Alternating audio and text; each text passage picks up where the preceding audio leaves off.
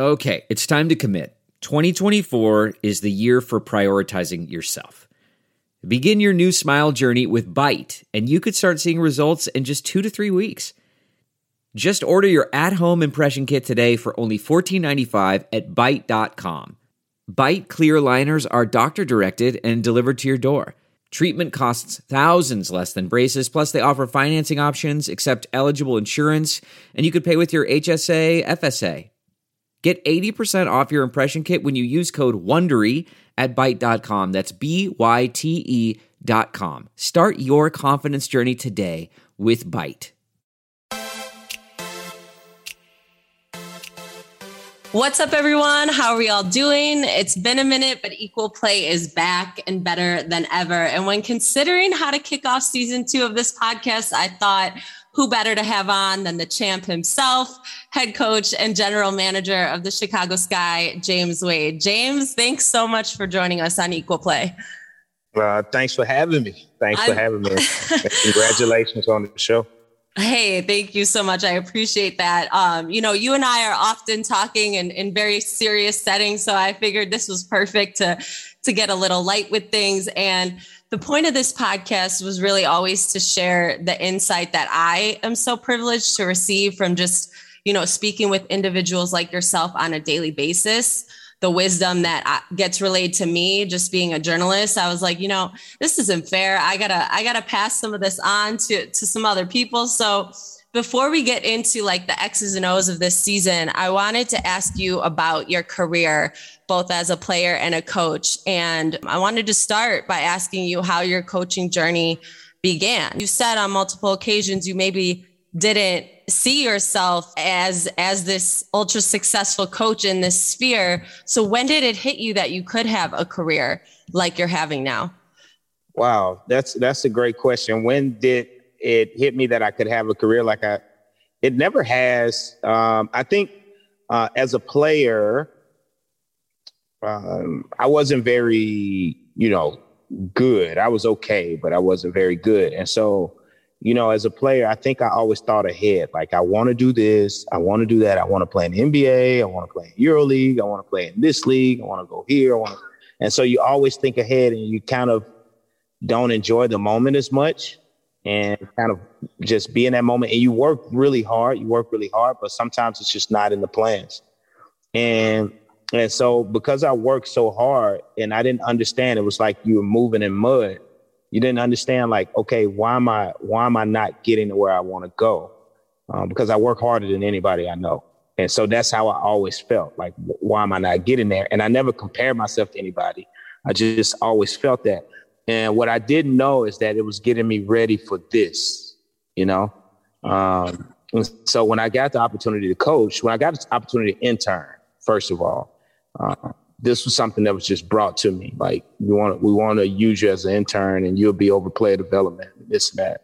And so what you know, so what what what I thought it meant was like what I, what initially I thought it meant was like getting people water and wiping up the floor and doing all this stuff was actually a real position where I would actually work on my coaching skills by you know uh, being a player development coach for for players and that's something that I from that day I stayed in the moment. I just, you know, attacked each day like, you know, I never looked ahead. And um, I thought I was probably going to be an intern for like three years or whatever. you know, I was like, okay, cool. I love it. I can't wait to come back next year. I hope they bring me back next year. Like that was the thing at the end of the season. And um, he called me and was like, "Hey, we want to bring you on as an assistant coach." And I was, I was like, "This is crazy, this is crazy." So this is amazing. So, so then once you know, uh, I was like, I, I, have to do a great job, and because I, I want to be assistant coach here forever. Like, I could have stayed at the San Antonio Stars being assistant coach for like ever. It was like my, it was my dream job, like every day. Right. So, you know, they signed me back again. And then he called me and I was ready to sign back again. He's like, you know what? I want to give you more money. I was like, what? Like, like this is crazy. Like you wouldn't even believe. I was like, you want to give me more money? Like, and it was like, uh, I don't know. It was a few thousand dollars, but it felt like a million. And I was like, right. man, we're, we're going to do this forever. Like, oh my gosh. And um, he, you know, Dan decided to retire. I did that with him for four years. And so I was like, man, it was good while it lasted. And um, I like, so my contract wasn't renewed and and so I thought I was like going to be out of the WNBA, and so I was like getting ready to do something else. I was ready to like I don't know. I was going to coach uh, in Europe or something like maybe a second division team or something like that if I could. I didn't know if it was going to be possible, but I was going to try.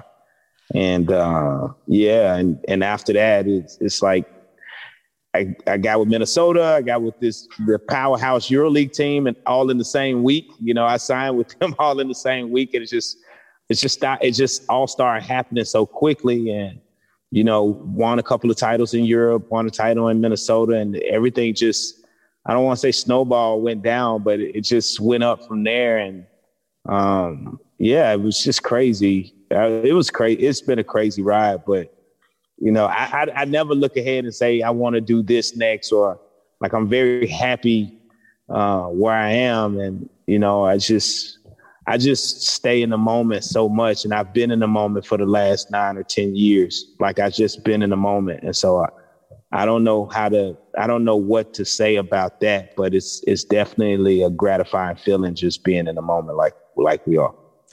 So, for the WNBA rookies listening, James is talking about Dan Hughes and the San Antonio Stars, where yeah. he started his WNBA career. And you know, a big takeaway for me from from just listening to you talk about your career and learning from your career is was alignment and what happens when we're aligned with with what we're supposed to be aligned with. And you know, you, talked about it, it wasn't it wasn't like you were you were thinking too far ahead or or trying to plan out the perfect the perfect path to this WNBA championship that you just accomplished with the Chicago Sky, but you were aligned with with what was what was meant for you and you know the rest is history. And that's saying obviously there's a lot that goes into that. It's a lot of work. It's a lot a lot of time a lot of commitment.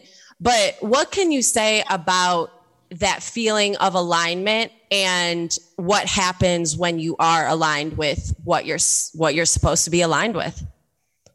It's a it's a it's a crazy feeling. Okay?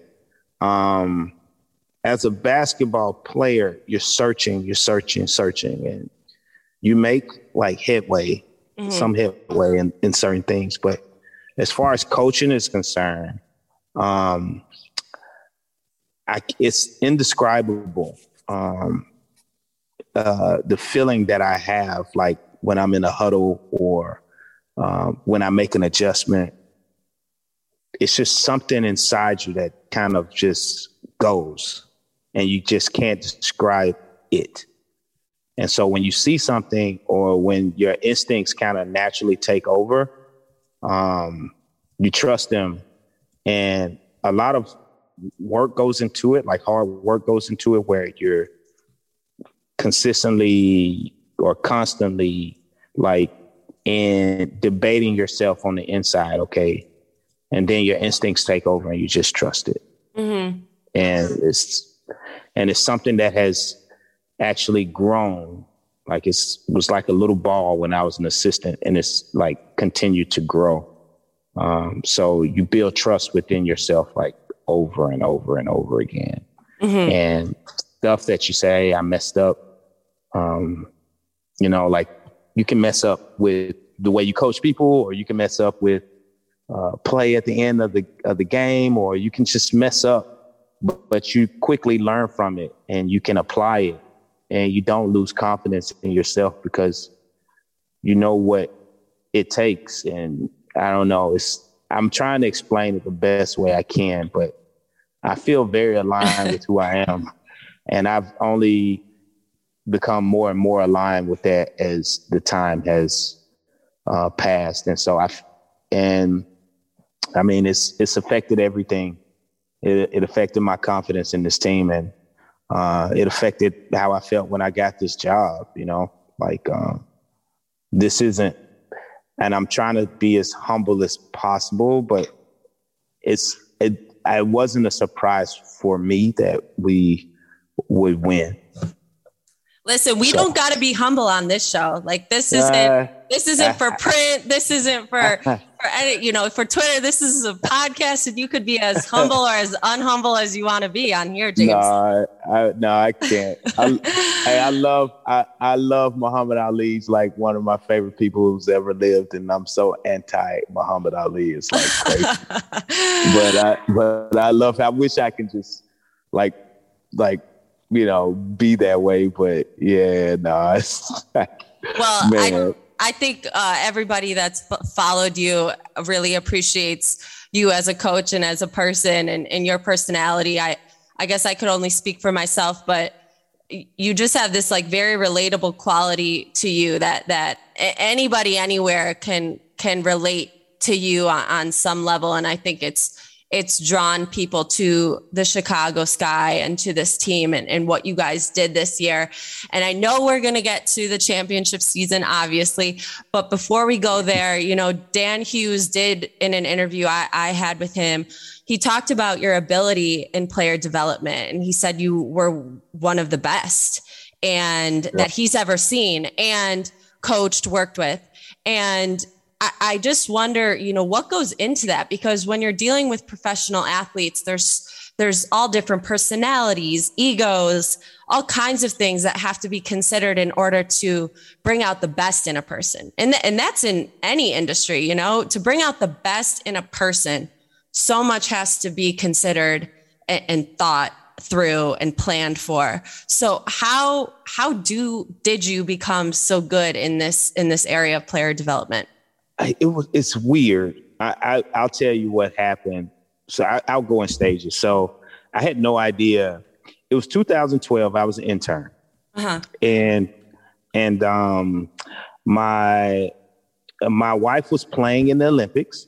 Which those and, of you that don't know, James yeah. Wade's wife is Edwige Lawson Wade. She's a silver medalist in France, yeah. a freaking yeah. icon, literally the most one of the most iconic women I've ever spoken to in my life. So just so you know, it's Edwige James is Edwige's husband. That's exactly. How, that's that's how it is in France. Like I, nobody knows me. Like when I go to France, like we're walking and she's signing autographs and I'm holding the camera taking pictures of the people. Literally. Her, so she's she's a rock star. Yeah. So anyway, sorry to interrupt you, James. So and it it it happened, and it's clear now since it's um, this was my first year as an intern. I'm player development, and so when I was offered the job in late 2011, early 2012, you know, I would watch video and see how I would. At this point, I'm not. I don't know anything. I'm not working anybody out. So I'm like, okay, what what do I do? Uh-huh. Um, and so what um, me and I, the only people I work out is when me and my wife would do, you know, workouts together and stuff like that. And I didn't take any pride in it. I was just trying to get better and uh, trying to make sure help her get better too. And and so she she would have a camp for the professional players in France. Mm-hmm. And um, before I went over, before I went, you know, to the states, um, we, you know, got a, a guy, an American, you know, player development coach, and he she was going to pay for him to come uh, to work out her the professional players in France that were, you know, going to do that over the summer. And because it was right before the Olympics, it was right before the Olympics, mm-hmm. and so I I was in San Antonio, and the guy who she hired couldn't do it, and so because it was during the Olympics, we got a break like we got a break. Mm-hmm. Um, and so I was able to go back to France, and she was like, I can't find anybody. And I was like, well, you know, why don't I do it? You know? and she was like, yeah, that'll be good. That'll be great. And plus you're you're in a you're you're a WNBA coach, so we can, you know, sell it like that. It's cool. But the thing is, it was like a whole bunch of people that I knew. Like, and so it's like, but you know, and I was like, I'm an intern, but hey, whatever, you know. And so um, I when I left and I was able to go there for the seven to ten days that we have we had off, I was able to actually run it and actually put do stuff that I didn't know that I could do. Mm-hmm. And my wife she she went to the Olympic store at the end of the camp. Um, she called me, you know, from London and was like, like I had no idea. Um, the players all called me and they told me like how great you were.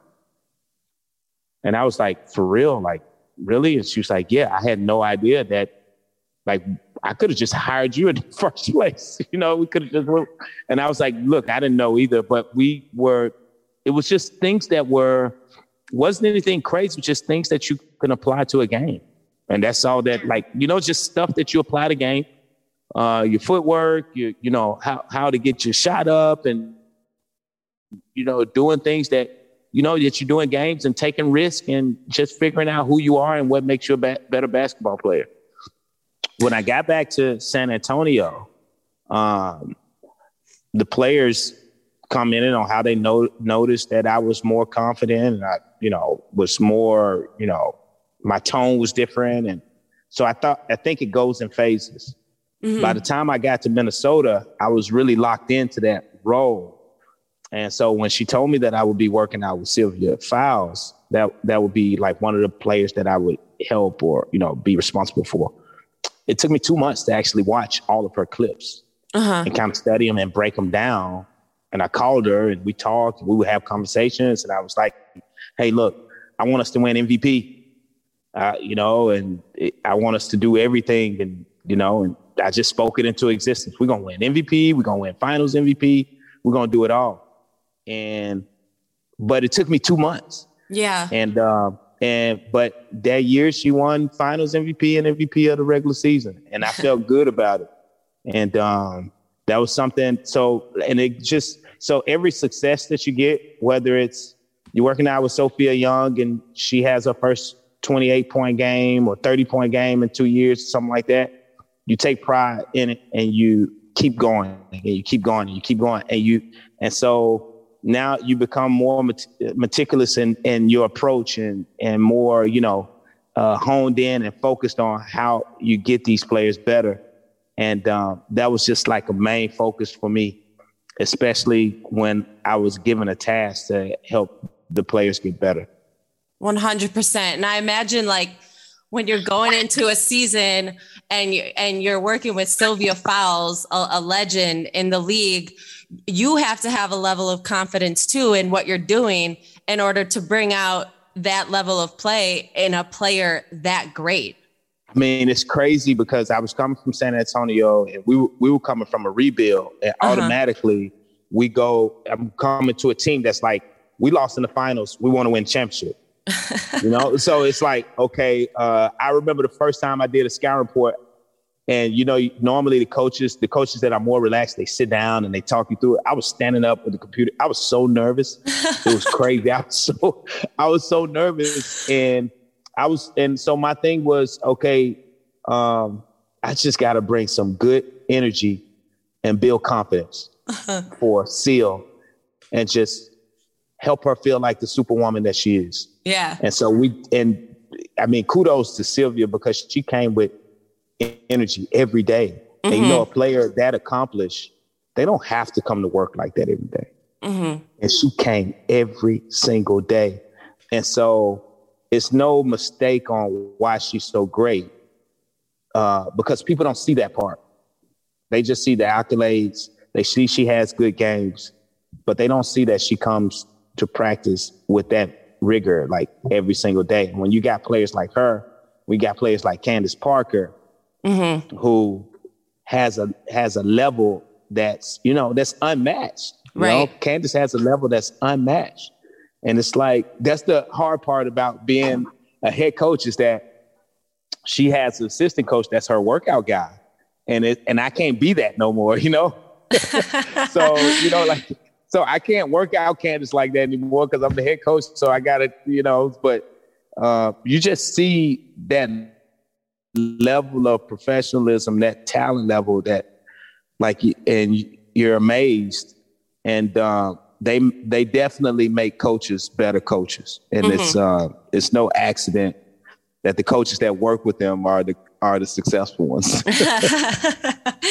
it has it has something to do with with you all too, I, I imagine. But before you got to the sky, and you know, again, something I've learned in so many conversations and interviews is just like how interconnected the WNBA is. And it's, I guess, pretty obvious just given the size of the league right now. It, it, it's, it's obvious that you all will know each other and have worked with each other at mm-hmm. some point and, and all of that. But, you know, something you told me during the final series was that you inter- interviewed for an assistant position with the Sky before taking yeah. the assistant position with the Minnesota Lynx. So I wonder if you could take us back to that moment and why you felt like you had to take this detour before, you know, putting yourself in position to to take a, a role as as the head coach and the GM.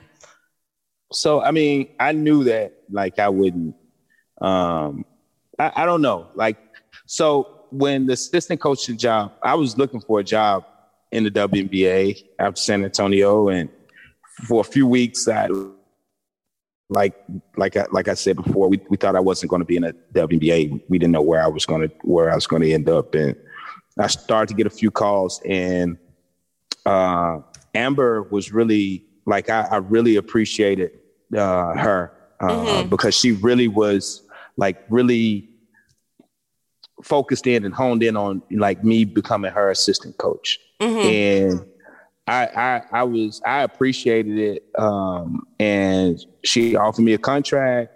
Uh, I talked to Michael Alter at the time, um, you know, about being an assistant. Like he called me. She had Michael call me, and um, it was we were there. Like we were there. I, I was like, give me 48 hours to think about it. But we we talked about the you know the everything like deals where I would stay, this that all this stuff. We talked about a lot of stuff, and um, uh, we were really locked into um, going on to Chicago, and mm-hmm. then at the I guess the the next day or like right at the 48th 48th hour um, uh, Dan called and said, "Hey, you know, um, Cheryl's been trying to contact you, and she called. She actually called me on on another phone that I had, but that wasn't on uh-huh. uh, because I was overseas.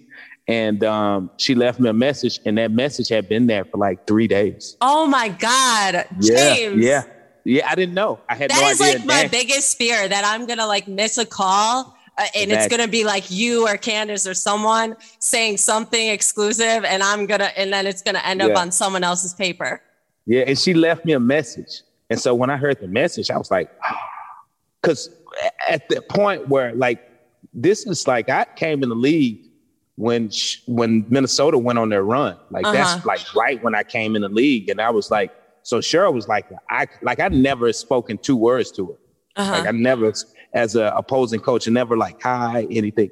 So for her to actually call my phone was like, you gotta be effing kidding me. Like what the like what the hell? Like what the hell? Especially and I'm not in the league. Like I'm like, what in the hell? She so when she left me a message, I called like right back and um and she was like, Yeah, we wanna um interview you, wanna, you know, fly you here and you know, blah blah blah. And I was like, Okay, all right, cool and um, I called I called Chicago and Amber, and I was like, "Hey, could you give me a little bit more time?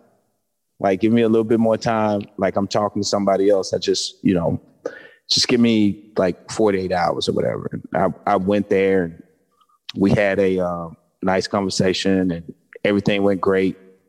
And uh, she showed me around, and um, I, I remember calling Amber from the, uh, you know, from the airport on the way back home and saying, "Hey, look, like I appreciate the offer. Like, mm-hmm. and if you know, if it was this opportunity that I'm about to get was, you know, um, because she they had offered me the job at that point, and I was uh-huh. like, if any if any other if if any other opportunity was, you know, like, but this is a dream opportunity for me, and um, you know, I decided that I was going to take it, and um, and and that was that. Mm-hmm. And it was funny. It was funny because we started the season off in 2017. We started off just killing. Like we were like I don't know seven, eight, no, or whatever. And we played Chicago in Chicago, and they beat us by 30. Oh my God. yeah. They beat us by 30. Like we were in first place and Chicago like whooped us. And did Amber and, like give you a subtle wave from the bench? Was she like head, head nod from the bench or anything or no? No, no, no, no. No, she didn't. She didn't. She she understood, but she was yeah. happy. I tell you that much. She was happy. And um, like I was like, man. I mean, we were still in first place afterwards, yeah. but it was just to get beat by 30 was like we were what? like, and everybody scored. Like I still remember like the there was a player Epps from Kentucky who uh, was a rookie, and she even scored. Like it was like it was like oh, it was horrible. I'll never forget that game. But it all worked out in the end, and I was able to uh, get a lot of gain a lot of knowledgeable like experience and uh, accomplish a lot of things in Minnesota. And it you know it doesn't get away from you how much great players make you a a, a, a good coach or a better coach, I would say. Mm-hmm. Um, and so I needed that. Like I needed to uh, see Lindsay Whalen, Seimone Augustus, Maya Moore, Rebekkah Brunson, Sylvia Fowles. I needed to see their approach. I needed to see how they responded to my coaching. Um, I needed to gain that trust. Like I needed to have all that. Um, and I needed to see how Cheryl coached them and how mm-hmm. she got the best out of them. And I needed to win a championship and go through the mud with them uh, in order to be ready for this job. So it all worked out. Divine timing. You know, you got to trust trust the plan. It's like yeah. what we were saying earlier. When you're aligned with what you're supposed to be aligned with, you just gotta trust the plan and keep chipping away at it. So that's right. You know, you never worked for Amber or, or on Amber's staff and before Amber, there was Pokey Chatman here in Chicago. And, and these are right. two incredible coaches in the WNBA and in the Chicago Sky organization specifically. So even though right. your guys' careers weren't weren't shared in the same time frame, can you explain how how their success with the Sky and, and what they what they brought to the Sky then allowed you to to be successful with the Sky when you arrived in 2019? so I've, I've always had a lot of respect for Pokey. My wife played for her in uh-huh. uh, Russia, so I've I've known Pokey for a while, and um, she, you know, I always identified her with Chicago because she was such, you know, she was such a hard nosed hard nosed coach, and those teams that she coached were were hard nosed. So um, I think you know the fact that she was able to go go through the draft and draft Courtney Vandersloot and kind of shape give you know kind of give uh, Quigley that second life where, would that just legitimized her as as an all star talent.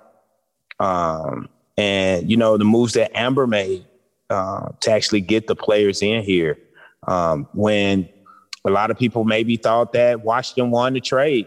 Uh, you know, with with the Delle Donne trade. Now people are maybe thinking different. Mm-hmm. You know, mm-hmm.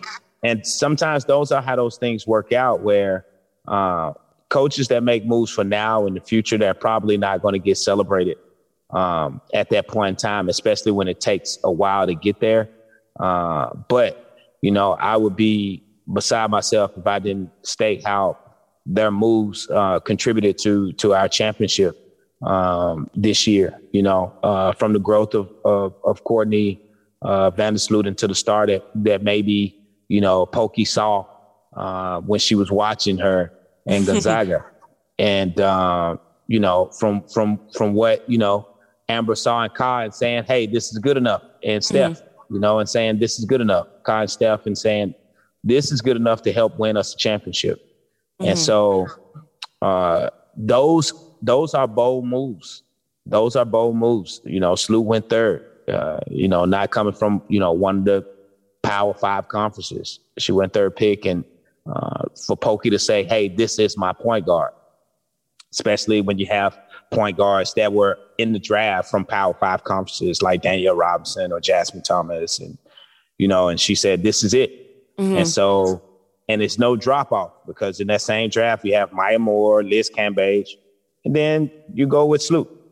And right. so, you know what I mean? And so that's like, for me, that's, that, I mean, that's, that's gutsy from from uh, from somebody and not easy. Those are not easy moves. And uh, you know, you you saw the growth in Sloot while she was there, and you saw the you saw more growth in Sloot, um, when Amber took over. So no, I, I mean, I, I always, when people talk about it, I, I, am always uh, very appreciative of, of the moves that they made.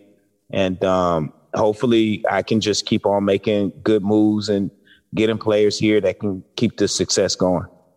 It's that confidence that you talked about of of like when you're working at something and you're investing the time in and you're chipping away, like your confidence and your decision builds. And so whatever anyone else thinks is like background noise. So Pokey had yeah. that confidence to to yeah. select SLU and Amber had that confidence to to make that trade and and you know draft Diamond and and all these other moves that were made. So yeah, the message is have have confidence in in your decisions and the decisions you make. So that brings us to this championship season.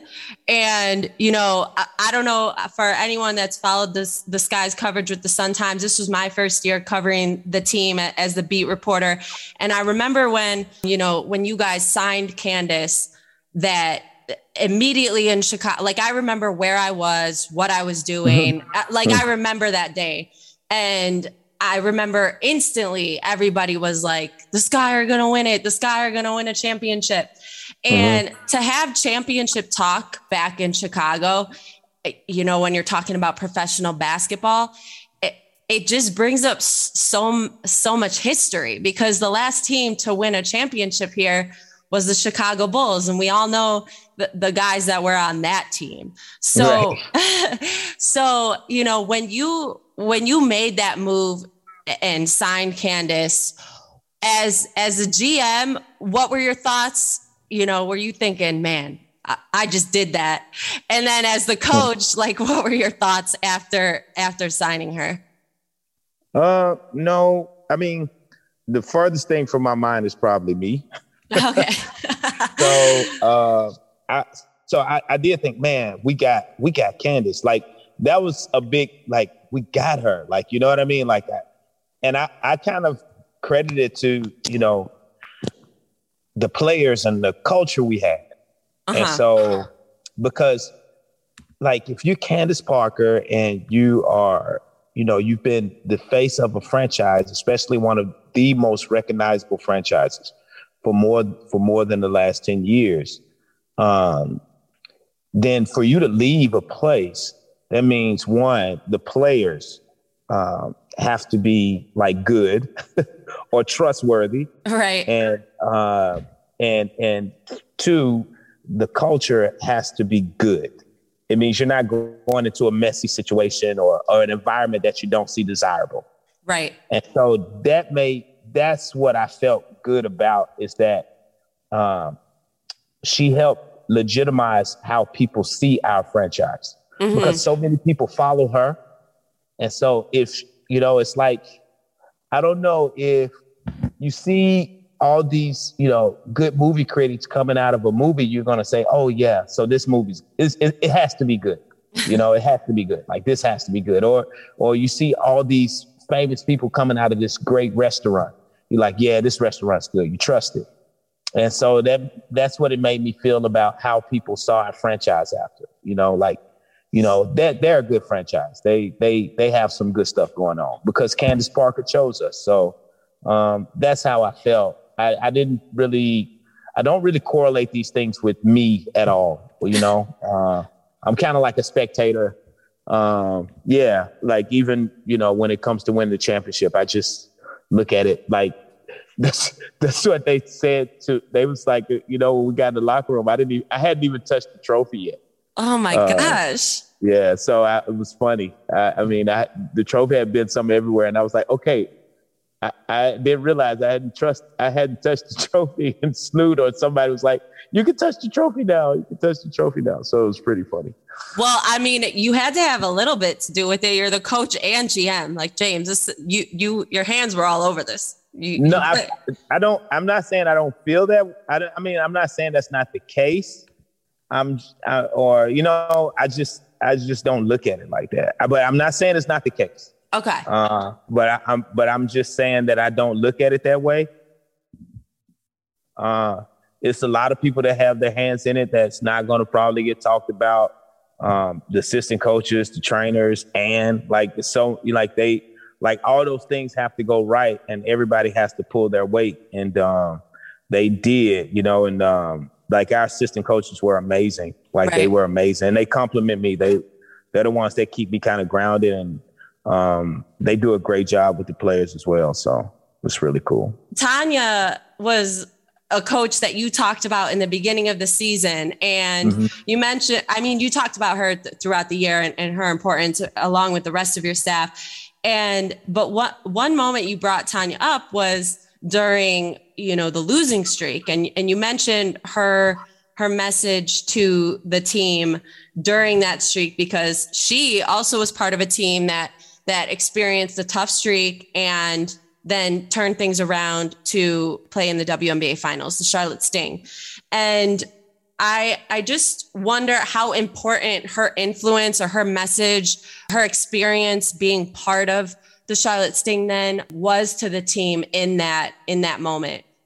Now looking back on it. So no, so it was really important because we were going through the streak and I'm I mean, it's only natural that you lose some collective confidence. Uh-huh. Never saying that our, our team never went a wreck. like everybody believed, right? Everyone believed, and that was the good thing about us. Uh, but you know, after going, sometimes your morale can get down. You know, like it's normal, like your morale gets down, and so they always came into work. They're very professional, always like being around each other. But at some points, you want to see wins string together. Yeah. And so I think after the sixth or after the seventh win, after we came, I think it was maybe after we came back from Los Angeles. So that was after the seventh loss. Uh, Tanya, who's like, she's she brings good energy every day, uh, but she's only like really stopped and talked to the team, like while the coaches had to listen and everything, maybe six times, you know, all year. Where it was, and what she says is so profound that it's like, okay, Tanya's talking, everybody listen, like, you know? and um, so she's in the circle, she spoke on um, what what she experienced in Charlotte. And uh, you know, it was it was really like an important message uh, on how they turn it around. And sometimes um, it's it's a little bit different from faith you know, because faith, you believe in it without seeing it. But something that reinforces faith is when you've already seen it before. Mm-hmm. And so, and so, you know, for, for them to hear, like, hey, look, this is what happened when I was a, a player. You know, this is what happened when I was a player. I played on this team. We went through this rough patch. You th- you think losing seven in a row is bad? Try losing eleven out of twelve. You know, you know, like that's tough. You know, and so she said, but we turned it around. We went on this streak where we lost 11 out of 12. And, but then after we won uh, 11 out of 12. Mm-hmm. And that was funny how she said that or how she praised it because it was kind of exactly what we did. We lost seven in a row, won seven. And this was before we won seven in a row. And she was like, this is what can happen, ladies. If you believe, if you continue to work, you continue to, you know, um, focus on the details uh, every day, we're going to turn this thing around. Mm-hmm. We're going to turn this thing around. And, but you have to do it. Like you have to do it. You have to push each other and you have to listen. You have to hold each other accountable. And she just went into this, you know, long, you know, long speech that was like very on point and it made you believe. And, you know, Tanya, she has that kind kind of voice of, you know, when she talks, she's talking from experience. So we need to listen. And um, it's something that uh, when she says something like this, I don't want to mess up by saying something afterwards. So I just bring us up into the huddle. I was like, okay, everybody, you know, like you can't, like you can't follow, you know, like I don't want to follow that. Uh, so when she says it, I don't follow it up. I just say, well said, bring it up into the huddle and the players because they're such a good group and they support each other so much they listen and they hear it uh-huh. and that's that's that's the one thing that i think is uh different you know yeah and it's pretty awesome that reminds me of of a post-game interview i think it was uh in the semifinals Kahleah or Kornie just finished speaking and Kahleah just goes tough follow and like the entire room yeah. just bust yeah. out laughing. yeah. You know, it's it's so interesting because like women's sports uh, uh, like we we as an American society have so much conditioning that that needs to be broken. And when it comes to women in sports and women's sports, there's this stupid idea that like people are going to show up to something that isn't invested in, isn't marketed, isn't isn't like lift uplifted. And that's just so moronic. Like we wouldn't expect there's there's a quote and I'm going to totally fuck it up, excuse my language, but um, that we wouldn't expect like a flower to to grow or to bloom if we're not watering it. And it's the same right, with right. women's sports and and with women in general. Like we can't expect a, a group of individuals who have been told and taught that they're less than to to be successful unless we change the conditioned thinking and and the way that we treat we treat it and respect it. So right. it, it was really great to see uh, this game embraced the way it, it, should be embraced. It's it's a premier product. It's it's it's professional sports at its finest, and people right. showed up for it the way that they should. So that was really exciting. And you know, in a championship season, I guess you know, kind of looking back, people always say or comment on like a turning point like oh there was this turning point in the season and then and then i guess this is just the writer and me talking but yeah things things get written of like oh yeah that this turning point happened and then they just took off or whatever and i feel like for the sky it wasn't there wasn't really a, a, one single turning point it was kind of like a bunch of turning points and and there was never right. one single moment that was like okay wow now they're now they're going to be this championship team. And I wonder as a coach if that's accurate to say one and two if the fact that yeah, there was a bunch of hurdles that you guys continued to have to climb over helped you then when the semifinals came and the finals came. Uh, I think so. I, I, I say without a doubt, um, without a doubt, those uh, you know, those hurdles that we had to go through or go over early in the season um, really helped build our character and really helped build our belief because we we knew what hole we were putting ourselves in once we lost, and we also knew once we started winning what it would take to win and the differences between the two because we went from a seven game losing streak to a seven game winning streak and mm-hmm. so you you you can you can compare and contrast like right then and there. And then once we got to the end of the season and we kind of, you know, uh, jog through the end of the season, to, to the, we we we understood like what we had to do um, as a unit to kind of turn it around. And having that success like midway through the season uh, only reinforced our beliefs. So um, it was a it was you know the good and the bad helped contribute to the good that day when when you finally did it when the buzzer sounded the confetti comes down you guys see the trophy you're sharing that moment on the court like and now you get to you get to own that for this whole mm-hmm. year. You guys are the champs and right. chicago is is a championship city once again. What is the feeling? How do you describe that? Uh it's it's a little bit of everywhere. I mean um so I, I guess sometimes it's it's a humbling feeling like you, you can't believe like this is the city of Chicago. We brought uh, a trophy here and it's gonna it's last forever. They can't take it from you. And and then I have my Muhammad Ali moments where I, I told y'all, like I told y'all. I, so I have those moments too. I told you I was going to win, and that's the that's the first thing I said. Like when I when I was interviewed, that I wanted to bring a championship to this city, and mm-hmm. I was going to do what it took to to bring it. And so, but those are just moments. I don't stay in those moments. Mm-hmm. The, the rest, most of the moments are just like I guess uh, more humbling where I just I'm like very happy for the city of Chicago, very happy for the fans and for the extended staff that work here, for the players. Like my thing is like for I, I appreciate their feelings, so I'm really occupied with how they feel. Mm-hmm. So because I I I, I felt I was confident in it. So for the people that were like wondering, like, could we? I feel for them. Like I I appreciate, you know, having to do it for them. Mm-hmm. I already knew it.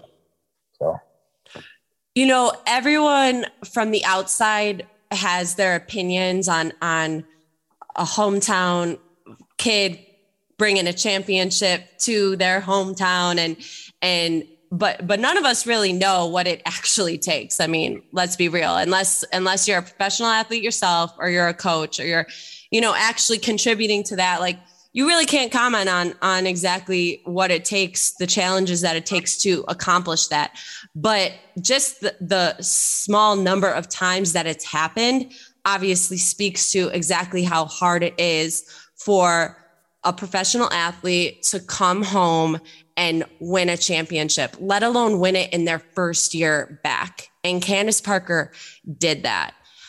As a professional athlete, a former professional athlete, and, and a coach in this league, uh-huh. can you speak to exactly how challenging that is and and Candace Parker's greatness for having done it? Uh, I think it's challenging because I, like she talked about her story being told. Mm-hmm. Um, and I think if you you ask uh, people, uh, if you ask people, um, I think a lot of people felt that she wasn't uh, good enough to actually lead a team to a championship, or she wasn't, you know, um, she she just she didn't have it, you know, mm-hmm. and if you look at the games, if you know the game, you see her, you know how special she is, and you know she still has a lot of basketball left. If you mm-hmm. look at the game, and you know, and you can't really go by what people say or how she's portrayed because she's a generational talent. And it's not like I'm a one time All Star, two time. She's generational. So that means that you're probably not going to see another player like her mm-hmm. for a mm-hmm. long time, you know, for a long time.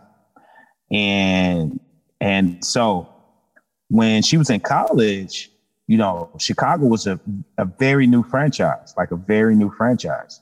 And um, so when she was growing up, she didn't have women's basketball, professional basketball in her city.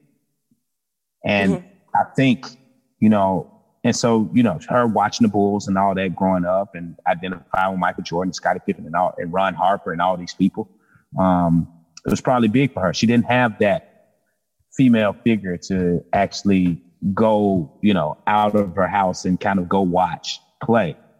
And and so when you are doing that, especially in in another another city, it all you when you come home, you never have that opportunity but to play in front of your hometown maybe once a year. Mm-hmm. And so it's always special, always special. And so to actually be able to come and do it and at the same time prove that you're still who you are, it's just amazing within itself. And to do it, mm-hmm. like to do it, get to the finals, hey, that's great. Get to the playoffs, hey, that's great. But to actually get over that mountaintop as bringing a trophy home, to get over the mountaintop as showing you you're still, you know, that that that player, like you're still that person, is like amazing. To you know tie the game, um, in a clutch moment with two minutes to go, and we never go down again. Uh-huh. And get the secure and rebound, like it's like if that that that those are movie moments. those are. I mean, you can make a you can make a movie about this whole season right. and her, and it would be must see TV. Honestly, I think one day that there's going to be a movie. I, I really think there will be one day because this this season was was iconic. It was just an unbelievable roller coaster. And you know, you just and I, and I can't wait till Denzel plays me. It'll be great. James is talking about it already. Denzel is going to play him in the movie version. Um, that's hilarious. Uh, wrapping up here, I just have a few more questions for you. But but you mentioned uh, a, a moment in in Game Four. Candace ties it up, and you guys never go down again. A moment that stood out to me from my vantage point was when Candace hit that three in the third quarter. That like brought the brought the crowd back to life. She like looked around. It was like in slow motion. She like looked around the arena like y'all better get up. This game isn't over yet. And yeah. um and so I wonder just, you know, thinking about the entire series, what moments really stand out to you? I know there's got to be like even me just asking that. I know I know a handful just jumped in your mind. So what what were some of your favorite finals moments? Uh, whew. let me see. Favorite finals moments in the finals. Um, I don't know. You can name a few of them. Uh, I mean, Ka, Ka in, in, in, in game one was amazing. Uh-huh. Uh, Sloot, I mean, not turning over the ball. Um, you know, game game two, us us fighting back and Sloot doing that move on on Skylar to tie the game. That mm-hmm. you know, pull back and lay it up over BG. Um, game three, Ka having 20 points in the first half. Right. Ka having 20 points in the first half. Dana bring the crowd to their feet, you know. Um, and game four, uh, Candace uh, hitting that three. Uh, so, and a special moment for me was uh, before um, when I, I talked to Steph and just said, "Hey, you're gonna be re- you're gonna be big the next series. We're gonna need you." Mm-hmm. And Steph looking me in my eyes, deadpan, and saying, "You know, I got you. I, I got you. I, I'll be ready." And so, so her having that moment at the end of the game where she makes those two teardrop, those are shots she did she didn't make against Connecticut. Those two shots she didn't make against Connecticut, and a part of that was was on me because she was she didn't have the same rhythm. So she's a rhythm shooter, and I I wasn't allowing her to have the rhythm against Connecticut um, that maybe I should have, and um, so so she got those shots against Connecticut and she didn't she didn't make them.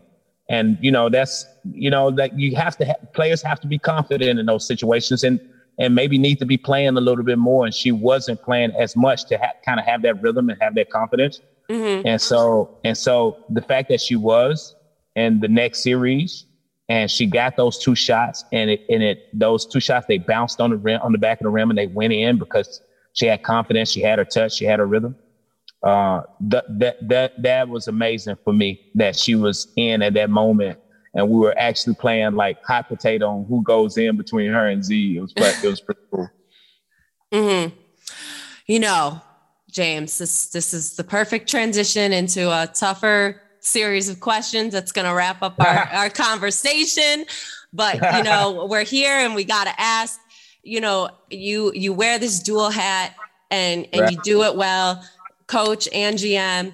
And this offseason, this free agency period is is going to be big for for Chicago. And and right. you know, there's only two players under under uh, contract, and that's Candace and Azurá, correct? No, uh, Ruthie. Oh, right, Dana. yeah, Ruthie and Dana too. Sorry, sorry. About the young ones. You know what? I'm listen. I uh, listen. That was disrespectful. I apologize for.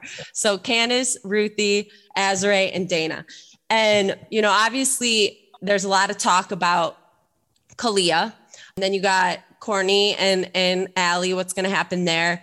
But but you know, you just brought her up, Steph. And and how do you see Steph's future in Chicago working out? Is it going to be possible to keep this entire team together realistically?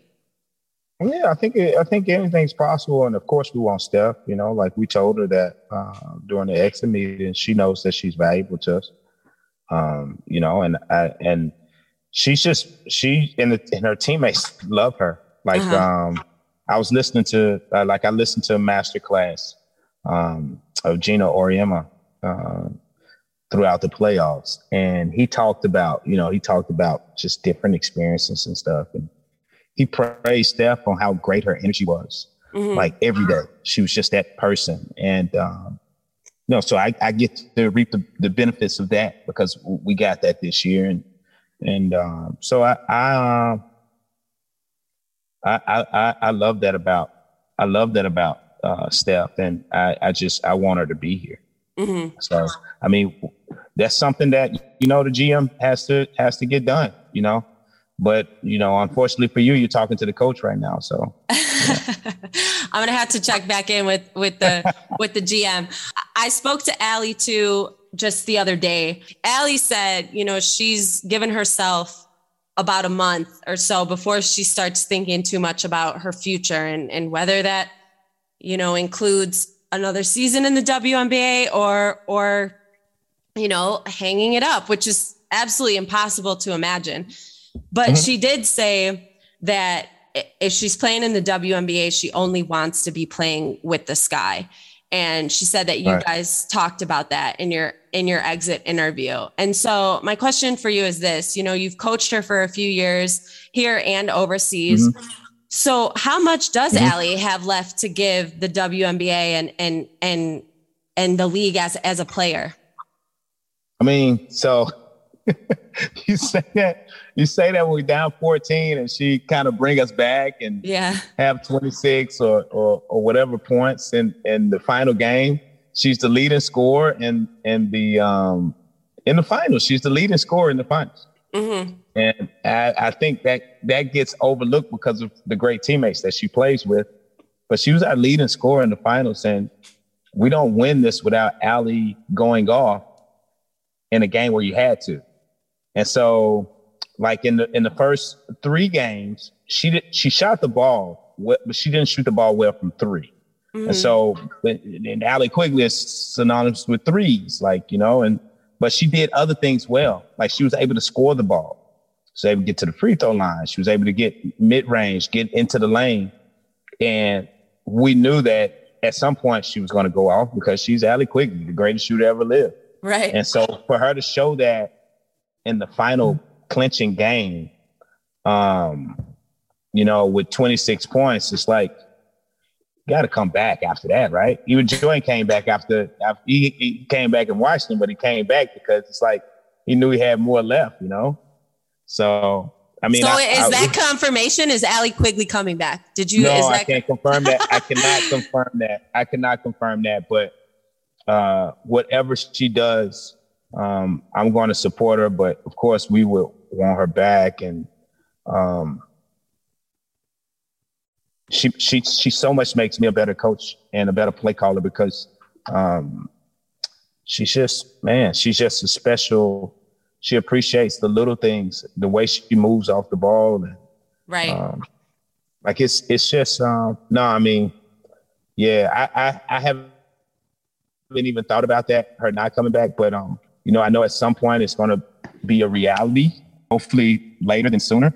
I'm her coach till she says I'm not her coach anymore, you know, so I just, I, I, I, I want to coach Allie until she doesn't want to play anymore.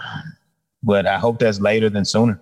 Can fans assume that that Courtney too will be back in a sky jersey, or is it is it wrong to assume anything? Nah, assume it. As long as I'm coaching, I'm going to do everything for both of them to be back in sky jerseys. Like I'm, I, it's like no way around it at all. I can't, you know, it's, it's hard for me not to, to, to not coach them. Like I couldn't see them as long as they're playing basketball. I, I, I want to be their coach. So. Well, there, there it is. There you go.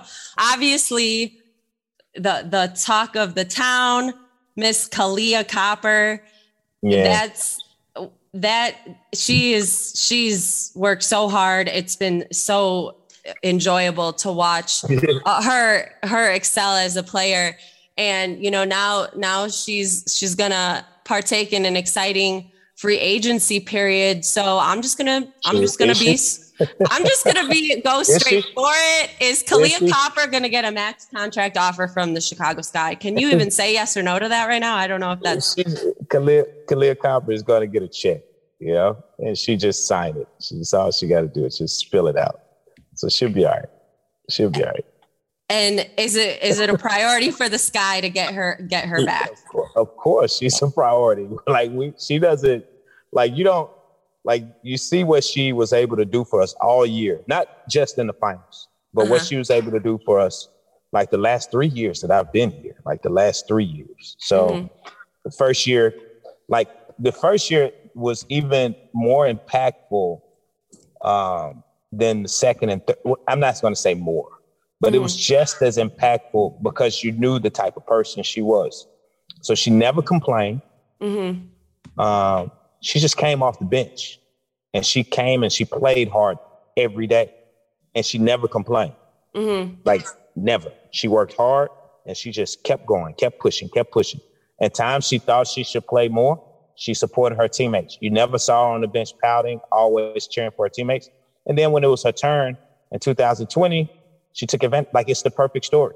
She mm-hmm. took advantage of it in 2020, and you know, uh, did what she had to do and led us uh, from an emotional from an emotional point of view uh, when she was you know uh, in the bubble and and you know everything was different moods were different people weren't seeing their families and stuff like that and then in 2021 she she i mean she had a run like no other um, and she kept it going and i think people were waiting on okay I think people came into 2021 saying, "Hey, she had a good year last year. Mm-hmm. You know, great."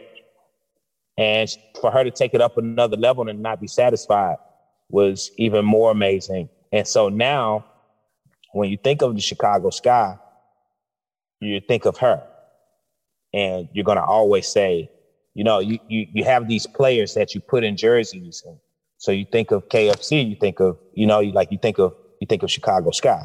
Right. Like they, they go together. So, um, and then like Sloot and Candace and Allie, you know, just like we talked about them, it's the same. So, um, I don't, I don't see her wearing another jersey. Well, man, I, am looking forward to season two covering this team. And, yeah. you know, last but not least, I wanted to talk about Diamond and I got to ca- catch up with her, you know, about a week ago. So I wonder if you could, could share with me, share with us a little bit how your exit interview went with Diamond and and the confidence you have in her to to grow into to continue growing into the player that I think everybody has seen her be and also, you know, has expected her to be. No, I mean, I'm confident in our entire roster and I'm uh-huh. I'm confident in her. Um like now you just have to work. It's not like it's and I and this is what I echoed to her. I mean, we didn't talk about any starting or anything like that. Right. Uh, we just talked about how she can get better, um, and it's it's it's all about the work. Um, so um, yeah, I mean, she she knows that she has she has work to do, and we want her to be her better self, and she has to be confident in doing that. Like that's I think that's the main thing. Like she has to put in the work. I'm not saying that she's not a hard worker. Uh, it's just it, it has to it has to trans translate to what what we see, like what we see. You have to see it, and um, that was our main thing. We just we we want her to work. We want mm-hmm. her to mm-hmm. work. We're confident that she can get back to the player that she was. Um, and you know, you saw spurts, like little streaks of it. Um, but we want her to be consistent and and and it's it, and for us it's just about how much work you put in. That's how much you're going to get out. And it has to be so consistent uh, that it becomes who you are. James i appreciate your time as always this season man i mean as far as journalism careers go i couldn't have predicted this in my wildest dreams it was so exciting I, I grew up 20 miles from from the city. So covering this team for the Chicago Sun Times was like a pinch me dream come true moment for me. So hey, thanks for thanks for taking me me on the ride and thanks for coming on the first episode of Equal Play.